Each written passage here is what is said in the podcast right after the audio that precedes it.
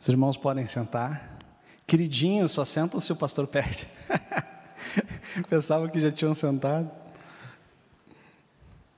Quando eu tinha mais ou menos 14 anos, eu fui no meu primeiro acampamento, primeiro retiro de igreja.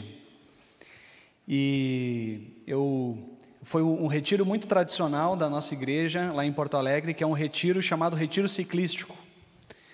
E esse retiro ciclístico, a ideia do retiro era que a gente ia até um determinado ponto de ônibus ou de carro, e aí eles deixavam as bicicletas, a gente desembarcava e a gente chegava de bicicleta no retiro, uns 15 quilômetros. Era muito legal. Só que aconteceu que nesse retiro especificamente, depois houveram vários outros que eu aprendi um pouco melhor como funciona, aconteceu que a gente começou em bando, todo mundo saiu junto, mas como é muitos quilômetros, a gente acabou se distanciando. E aqui eu não vou ser orgulhoso, se eu saí na frente, eu fiquei para trás, eu nem lembro, mas eu sei que eu fiquei sozinho num determinado trecho, e eu estava muito cansado, porque era uma região de serra no Rio Grande do Sul, tinha muita subida, a gente não parava de subir, e aí chegou um determinado momento que começou a descer, tudo que sobe, uma hora desce, e como essas estradas de chão lá tinha muita pedra no meio da rua, a gente ia normalmente no trilho que deixava a marca do pneu do carro, e a gente foi por ali, e eu comecei a descer animado de bicicleta, até o momento que na terceira lomba seguida teve uma curva, e nessa curva eu não venci a curva, bati numa pedra, bati o joelho numa pedra e rolei no mato, né? Tá tudo bem, estou vivo, estou aqui, mas foi uma dor muito grande, né? Cortou o meu joelho, na verdade entrou não só uma pedra, mas várias pedras no meu joelho, e depois a enfermeira lá teve que ir com uma pinça e tirando as pedras do meu joelho. Foi uma pancada bem forte, eu fiquei o retiro todo de perna assim, dura, erguida para cima, não fui para a cachoeira, não joguei futebol, foi um belo primeiro retiro, mas o que eu quero dizer é que é quase impossível a gente aprender a andar de bicicleta sem cair, né? Não sei se você já caiu de bicicleta, mas se você sabe andar de bicicleta, você em algum momento caiu, e não caiu de bicicleta, nunca caiu, nunca andou também,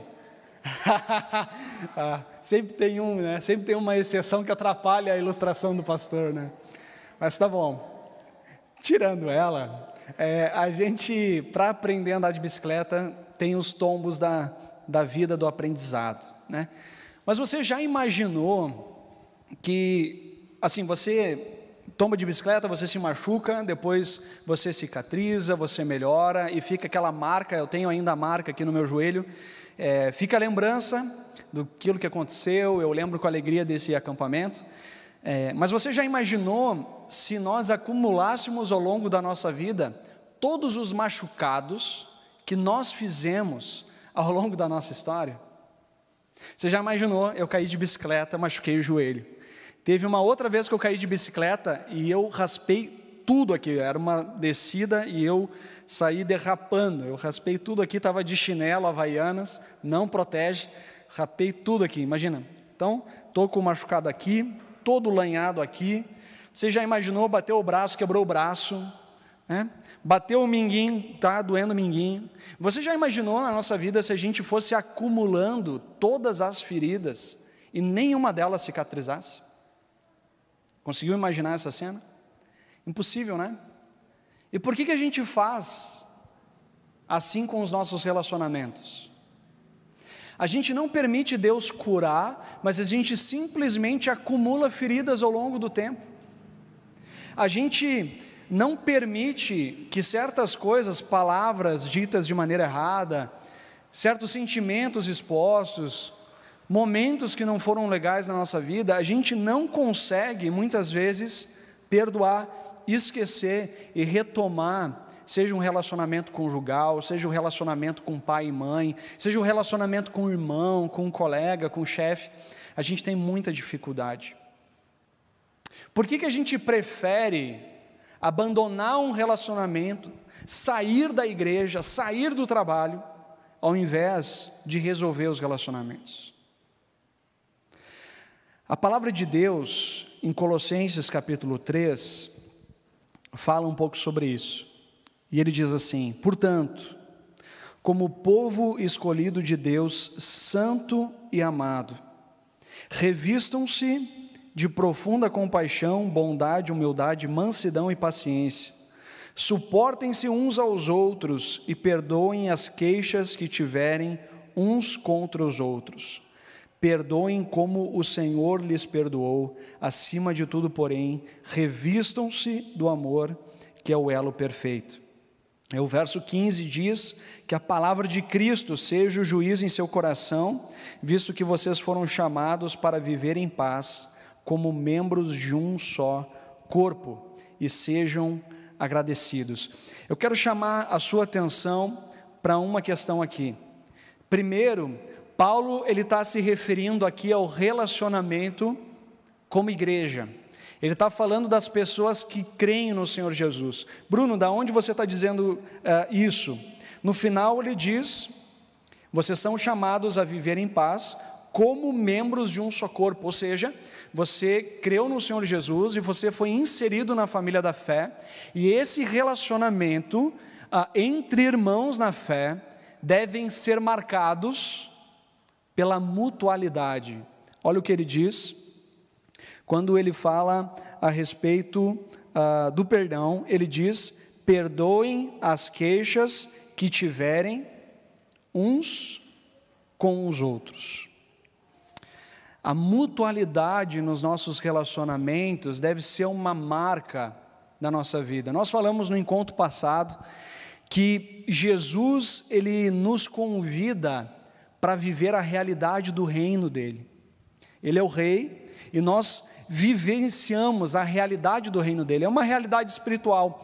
Jesus, ele disse: olha, vocês não vão dizer o reino está aqui ou o reino está ali, porque vocês não verão o reino de modo visível, mas o reino estará entre vocês.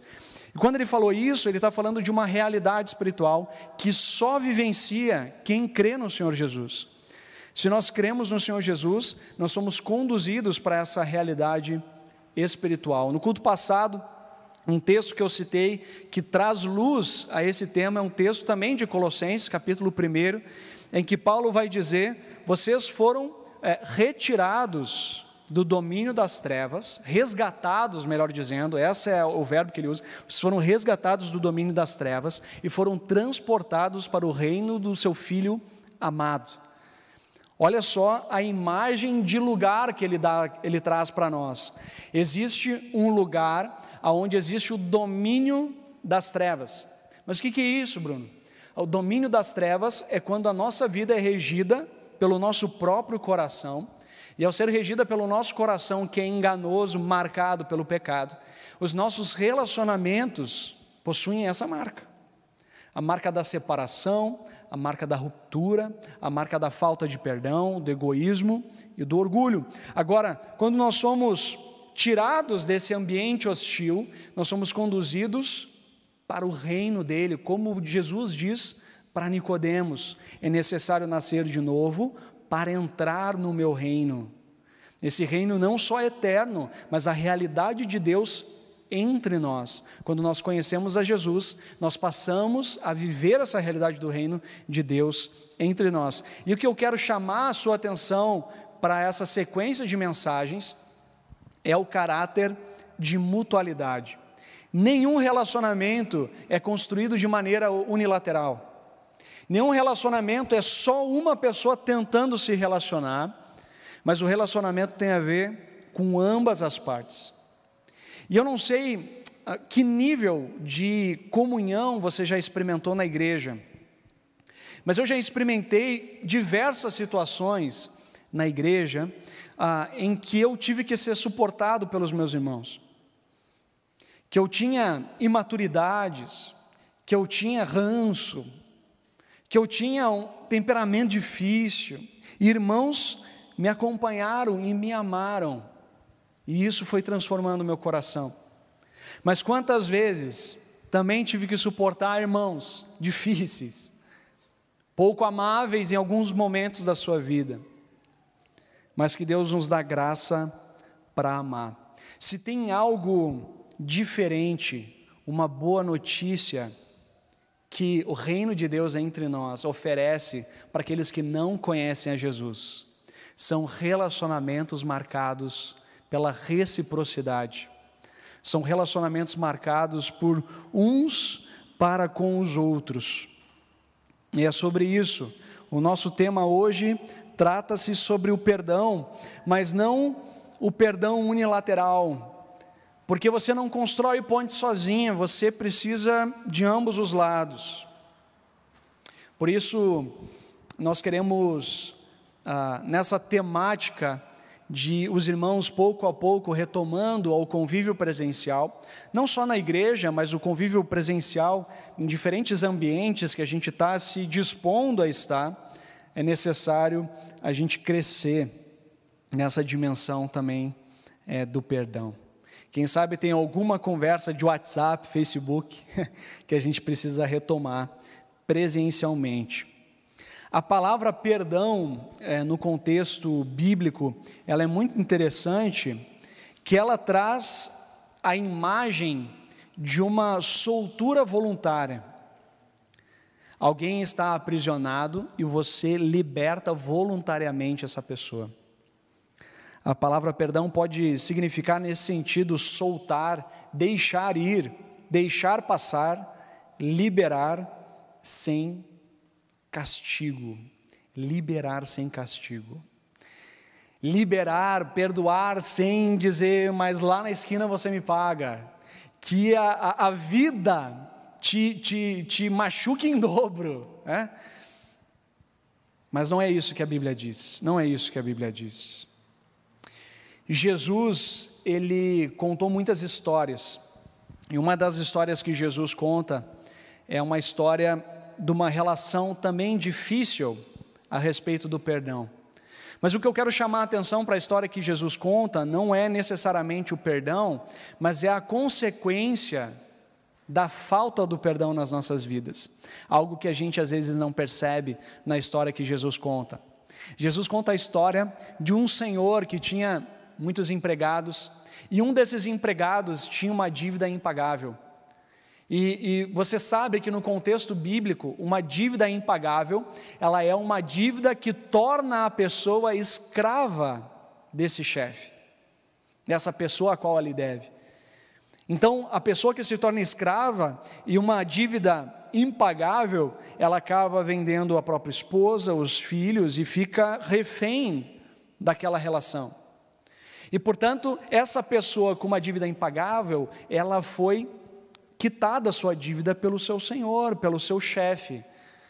Uma dívida incalculável. Agora, essa pessoa que foi muito perdoada, ela não é capaz de perdoar um colega seu de trabalho, com uma dívida ínfima comparada ao que ele tinha. Mas o que eu quero chamar a atenção de você possivelmente conhece essa história, é para a consequência da falta de perdão.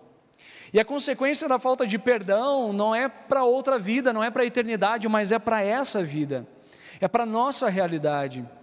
E ele diz assim: irado, seu senhor entregou aos torturadores, até que pagasse tudo o que devia. Assim também lhes fará meu Pai Celestial, se cada um de vocês não perdoar de coração a seu irmão. Olha só essa palavra difícil de receber. A falta de perdão abre brecha para torturadores na nossa vida. Nós ficamos perturbados, nós ficamos ainda mais machucados por não liberar perdão para as pessoas.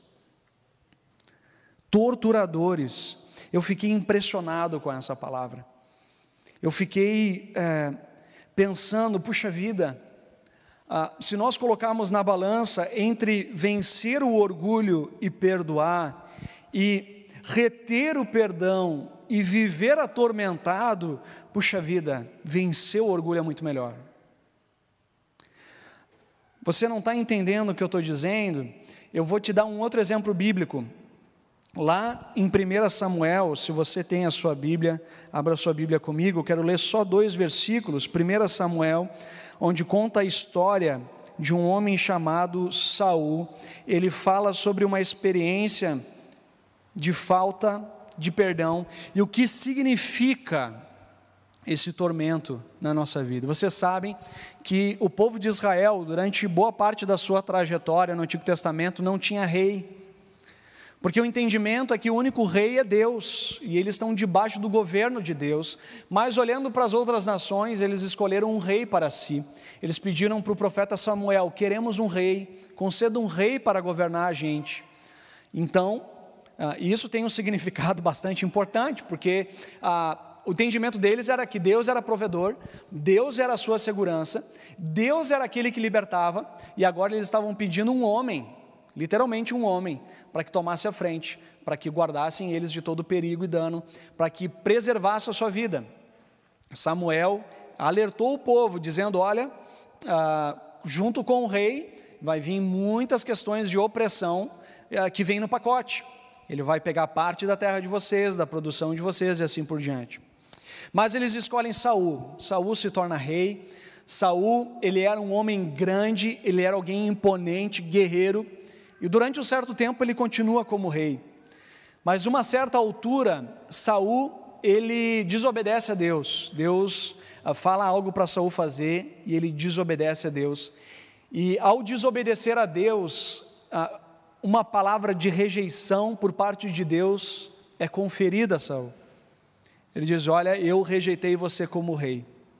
Perceba, Deus não rejeita Saul como pessoa, Deus não rejeita Saul como povo dele escolhido, Deus o rejeita na sua liderança, Deus o rejeita no seu reinado. Mas Saul, ele precisa lidar com essa rejeição por parte de Deus, e ele precisa lidar com a proeminência de um jovem rapaz chamado Davi. Um simples cuidador de ovelhas, pastor de ovelhas, mas que rapidamente se torna um grande guerreiro, se torna alguém admirável, se torna alguém que inspira a todo o povo e toda uma nação. Mas um ciclo se começa na vida de Saul, e o ciclo eu chamei de ciclo do orgulho. Você pode ver lá em 1 Samuel capítulo 15, o ciclo de orgulho de Saul. É a primeira coisa que Saul faz diante da sua desobediência é encobrir o seu pecado. Saul, ele finge que não errou. Seu pecado é revelado. O segundo passo que ele dá, ele culpa outras pessoas do seu erro. Ok, eu errei, eu desobedeci, mas a culpa não é minha, a culpa são dos soldados que o Senhor me deu. E aí o terceiro movimento que ele faz é justifica o pecado. E no caso dele, ele não faz o que Deus manda, e ele acaba dizendo, tentando convencer Deus, que a desobediência dele foi melhor para o povo de Israel. Logo, Saul, ele não se arrepende. Saul, ele não trilha o caminho do perdão. Saul continua encobrindo o pecado, culpando os outros e justificando o seu erro. Toda pessoa que não reconhece que falha, toda pessoa que não reconhece em nenhum momento as dívidas que contrai, seja lá qual for o relacionamento, são pessoas que abrem brecha para atormentadores na sua vida. Saul, ele teve que lidar com esse medo da rejeição, e toda a sua raiva foi canalizada para Davi. Davi, ele estava crescendo na sua liderança, pessoas estavam seguindo Davi, Davi se tornou um grande guerreiro, as multidões já estavam contando histórias a respeito de Davi. Saul é tomado por inveja, por ciúmes, Saul é tomado por amargura. Amargura que a gente pode ver, nós não temos tempo para isso, mas lá em 1 Samuel 20, 30, que essas amarguras até mesmo recaem sobre o seu filho Jonatas. A pessoa com falta de perdão na sua vida, ela repele as pessoas, ela machuca as pessoas, porque um coração ferido também fere os outros. E olha só o que o texto que eu pedi para vocês abrir e não li, diz, 1 Samuel 16, 14 e 15. O Espírito do Senhor se retirou de Saul, e um espírito maligno vindo da parte do Senhor o atormentava. Os oficiais de Saul lhe disseram, há um espírito maligno mandado por Deus, te atormentando. Que palavra forte, mas a verdade é que aquelas pessoas que não abrem o seu coração, seja para receber perdão ou para perdoar, elas são pessoas que remoem o resto da vida, situações até mesmo com pessoas que até já faleceram. Já tive que lidar com situações de pessoas que remoem suas frustrações e suas amarguras, são feitas manutenção delas por pessoas que já faleceram.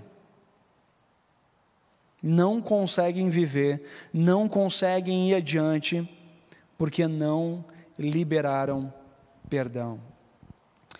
Mas queridos, como a gente vai trilhar o caminho da reconciliação no contexto dos nossos relacionamentos? E aqui a gente está falando ainda mais especificamente do contexto da igreja, porque nós estamos falando desses relacionamentos de mutualidade. Uma questão só, que é a questão que eu quero compartilhar com vocês. O primeiro ponto, e o ponto principal para mim, é que a falta de perdão nos nossos relacionamentos é a falta de perdão a si mesmo. Nós não reconhecemos o nosso erro, porque nós não conseguimos vencer o orgulho em nós mesmos. Nós não conseguimos avançar nos nossos relacionamentos, porque eu não consigo lidar com a frustração de mim mesmo. Então a primeira questão que pode estar travando os nossos relacionamentos de retomada da pandemia é a falta de perdão próprio. Porque pior do que escolher um juízo humano para julgar a nossa vida, uma pessoa, é escolher nós mesmos. A gente é muito mal com a gente mesmo. A gente se cobra demais, a gente acha defeito em tudo, mas a nossa vida não vai avançar, os nossos relacionamentos não vão acontecer, se a gente não reconhecer o nosso erro, não depositar os pés da cruz e seguir adiante como pessoas perdoadas.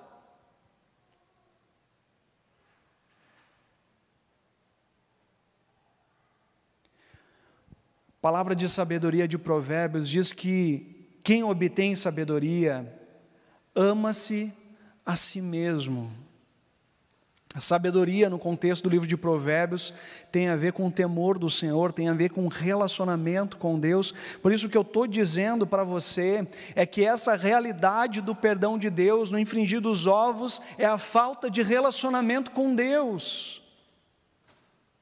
Porque se nós não perdoamos, é porque nós não percebemos a profundidade e quão dolorido é a culpa do nosso pecado. A gente não entendeu ainda que pela culpa do nosso pecado teve que ser vertido um sangue inocente que foi o sangue de Jesus. A gente ainda não percebeu que o Deus do universo teve que intervir na nossa história para que nós pudéssemos ter recomeço. Porque se nós, no relacionamento com Deus, nos fosse revelada a profundidade do seu amor por nós, nós jamais lidaríamos com as outras pessoas através do mérito, mas nós entraríamos com a graça de Deus em todas as nossas relações. Não é porque os outros merecem, não é porque os outros elas têm a capacidade de receber o nosso amor, mas é porque nós fomos amados por Deus. Porque o perdão de Deus nos atingiu, porque o nosso pecado foi lavado pelo sangue de Jesus, foi um alto preço, porque eu fui muito perdoado, porque eu sei desse perdão, porque eu sei que sem esse perdão de Deus, eu estou perdido literalmente, Sem o perdão de Deus, os meus relacionamentos vão ser sempre truncados. Você já se perguntou, às vezes você tem conhecidos, ou você mesmo está no segundo casamento, no terceiro casamento, no quarto casamento, você já percebeu ou já se perguntou que o problema não é a esposa? O cara ainda está à procura da mulher perfeita, né? Você já percebeu que existe algo profundo que aconteceu no coração humano, que é a ruptura com a fonte do verdadeiro amor que é Deus? E só existe verdadeiro amor nos nossos relacionamentos quando essa flui da cruz para as nossas vidas e da nossa vida para a vida dos outros. Porque nenhum relacionamento subsiste com um pressuposto que se a pessoa não falhar comigo, então tudo vai dar certo. Assim como, tirando certas pessoas que não precisam cair para andar de bicicleta, dificilmente nos nossos relacionamentos a gente vai aprender a amar sem antes superar feridas profundas na nossa alma. Sabe qual é o caminho que a gente vai fazer sem o perdão? É ser um ermitão. Vamos morar numa ilha. E eu vou te dizer, não leva espelho para essa ilha, porque você vai brigar com você mesmo. O grande problema dos nossos relacionamentos é que a gente lida com as pessoas como se elas fossem perfeitas e perfeitamente maduras. Mas elas não são. Qual é o único caminho possível quando duas pessoas imperfeitas se relacionam? Perdão. É o único caminho para relacionamentos profundos. É o perdão. É a graça de Deus. A graça de Deus inundando as nossas vidas. E para desfrutar desse perdão de Deus, para de fato adentrar esse relacionamento gracioso com Deus, experimentarmos desse amor profundo do Pai para conosco, derramado por Jesus, sustentado pelo Espírito Santo nas nossas vidas, a palavra-chave é arrependimento. Deixa eu compartilhar com vocês, me destinando para o fim dessa mensagem, uma palavra do Eugene Peterson. E ele compartilha algo sobre arrependimento que impactou a minha vida essa semana, e ele diz assim: contara-nos a mentira desde que nós podemos lembrar. Os seres humanos, essa é a mentira, os seres humanos são basicamente bons e agradáveis. Perfeito. Todo mundo nasceu igual, inocente e autossuficiente. O mundo é um lugar agradável e harmonioso. Nascemos livres. Se carregamos cadeias, ou seja, se temos aprisionamentos, se temos dificuldades, deve ser culpa de alguém. Nós somos bons, agradáveis, nascemos livres. E se algo de errado acontece no nosso relacionamento, é porque é culpa do outro. Só que a nossa narrativa está errada. Nós não nascemos bons e agradáveis. Nós nascemos dominados pelo pecado. Nós somos escravos do pecado. Nós vivemos nessa ruptura com Deus. O nosso amor pelos outros, no mínimo, é interesseiro. E está baseado no mérito. Se a gente avaliasse os nossos relacionamentos, a gente se dá bem com pessoas no trabalho porque elas nos ajudam a desempenhar o nosso trabalho. A gente exclui pessoas da nossa família porque não me faz bem. E eu me reúno com outros porque elas alegram o meu coração. Eu tenho amigos que eu posso contar nos dedos, porque eles me fazem rir, porque eles estão comigo no momento da dor. Todo momento é eu servindo a mim mesmo. E quando uma pessoa não está bem, quando uma pessoa faz algo errado, nós cancelamos essa pessoa. A culpa possivelmente não é a da outra pessoa. Comece olhando para você, comece olhando para mim mesmo. A culpa, em primeiro lugar, é minha e tem a ver com o meu relacionamento com Deus. O primeiro passo, diz Peterson, é em direção a Deus, é um passo de distanciamento das mentiras do mundo, é a renúncia às mentiras que nos foram contadas sobre nós, o nosso próximo e o nosso universo. A palavra que define é arrependimento. Olha só o que ele fala sobre arrependimento, presta atenção mais um pouquinho nesse texto. Arrependimento não é uma emoção, arrependimento não é ficar triste pelos meus próprios pecados, é uma decisão, e olha só que decisão é. É decidir que você errou ao supor que conseguiria gerir sua própria vida e ser o seu próprio Deus. É decidir que você errou ao pensar que você possuía e poderia conseguir a força, a educação e o treinamento para se arranjar sozinho. Em algum momento você e eu precisamos perceber que não está em nós a força para construir bons relacionamentos. Não está dentro de nós. Para com esse negócio esotérico de ficar encontrando a paz dentro de você mesmo. Não está dentro de você mesmo. Dentro de você mesmo reside pecado. Você não vai encontrar nada lá. Você vai encontrar um coração enganoso, isso você vai encontrar. E Peterson, ele continua falando algo maravilhoso. E ele diz, o arrependimento põe a pessoa em contato com a realidade que Deus cria. O arrependimento é essa decisão de dizer para Deus, ok Deus, eu não consigo sozinho. Ok Deus, eu reconheço o quão falho eu sou e eu preciso do teu perdão. Deus faz a gente viver um novo tempo, uma nova criação. Uma realidade que Deus cria, e essa realidade é o reino de Deus, e essa realidade é marcada pela mutualidade, e essa realidade é marcada pelo perdão, essa realidade é encharcada pela graça de Deus. Eu quero trazer só uma aplicação para nós hoje, uma aplicação que pode nos ajudar de alguma forma a sair daqui com algo prático.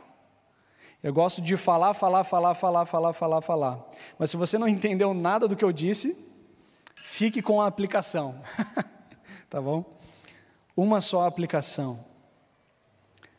A palavra que lemos diz, perdoem como o Senhor lhes perdoou. Essa palavra pode ser vista por dois caminhos. A caminho do religioso que diz assim, puxa vida, perdoar como Jesus me perdoou é muito difícil. O religioso vai tentar de todas as formas e não vai conseguir. Ou mergulhar no relacionamento com Deus e desfrutar profundamente desse perdão que vem de Jesus. Encharcado nessa graça, você vai perceber que todo o resto vai ser transformado. Porque no fundo, a gente precisa reconhecer que existe um inimigo nos nossos relacionamentos, mas esse inimigo não é o outro, esse inimigo sou eu. Por isso, uma aplicação só, perdoe a si mesmo. Perdoe a si mesmo. Recomece. Mas recomece no seu coração, recomece no seu relacionamento com Deus. Quero te convidar a ficar em pé, nós queremos orar.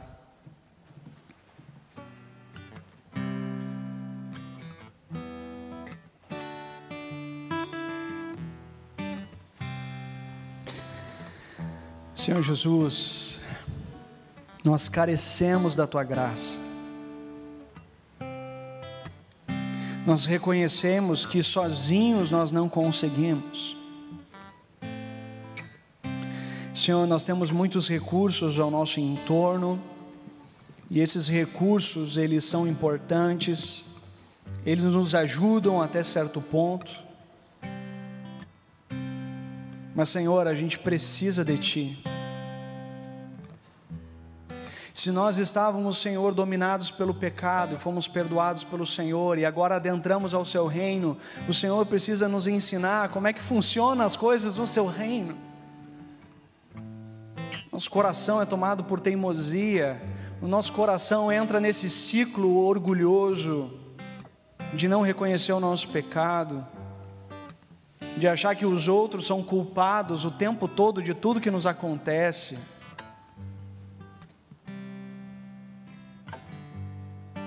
Senhor, perdoa o nosso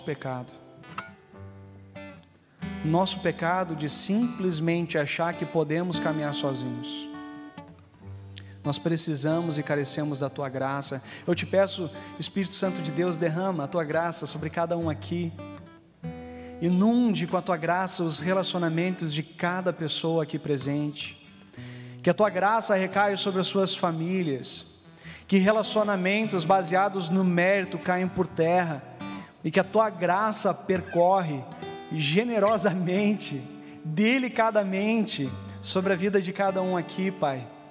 Senhor, derrama o Teu perdão sobre a vida de cada um, que veio, quem sabe, com um peso de culpa, vem arrastando amarguras pela vida, Senhor, e tem experimentado de perto o que significa esses torturadores enviados pelo Senhor, essa brecha da falta de perdão, Senhor, que oprime a nossa vida, que tira a alegria, que impede de vivermos relacionamentos saudáveis, recíprocos, baseados na mutualidade cristã que temos em Cristo Jesus. Derrama o Teu perdão, Jesus. O Senhor derramou sangue inocente. O Senhor enfrentou calúnia, difamação, os pregos nas suas mãos e nos seus pés, coroa de espinhos, uma morte terrível de cruz, não porque o Senhor gosta de sofrimento, mas porque era necessário fazer por amor. Que nessa hora, Pai, o Senhor nos mostre o quão profundo foi o Seu amor, a extensão do Seu amor para conosco. E não permita, Pai, que em nenhum outro momento na nossa vida a gente continue sendo as mesmas pessoas, rancorosas, amargas e orgulhosas. Que a Tua graça tome conta da nossa vida e a gente possa surpreender as pessoas com o Teu amor, ainda que elas não mereçam. Nós te pedimos isso, Senhor. Em nome de Jesus, amém.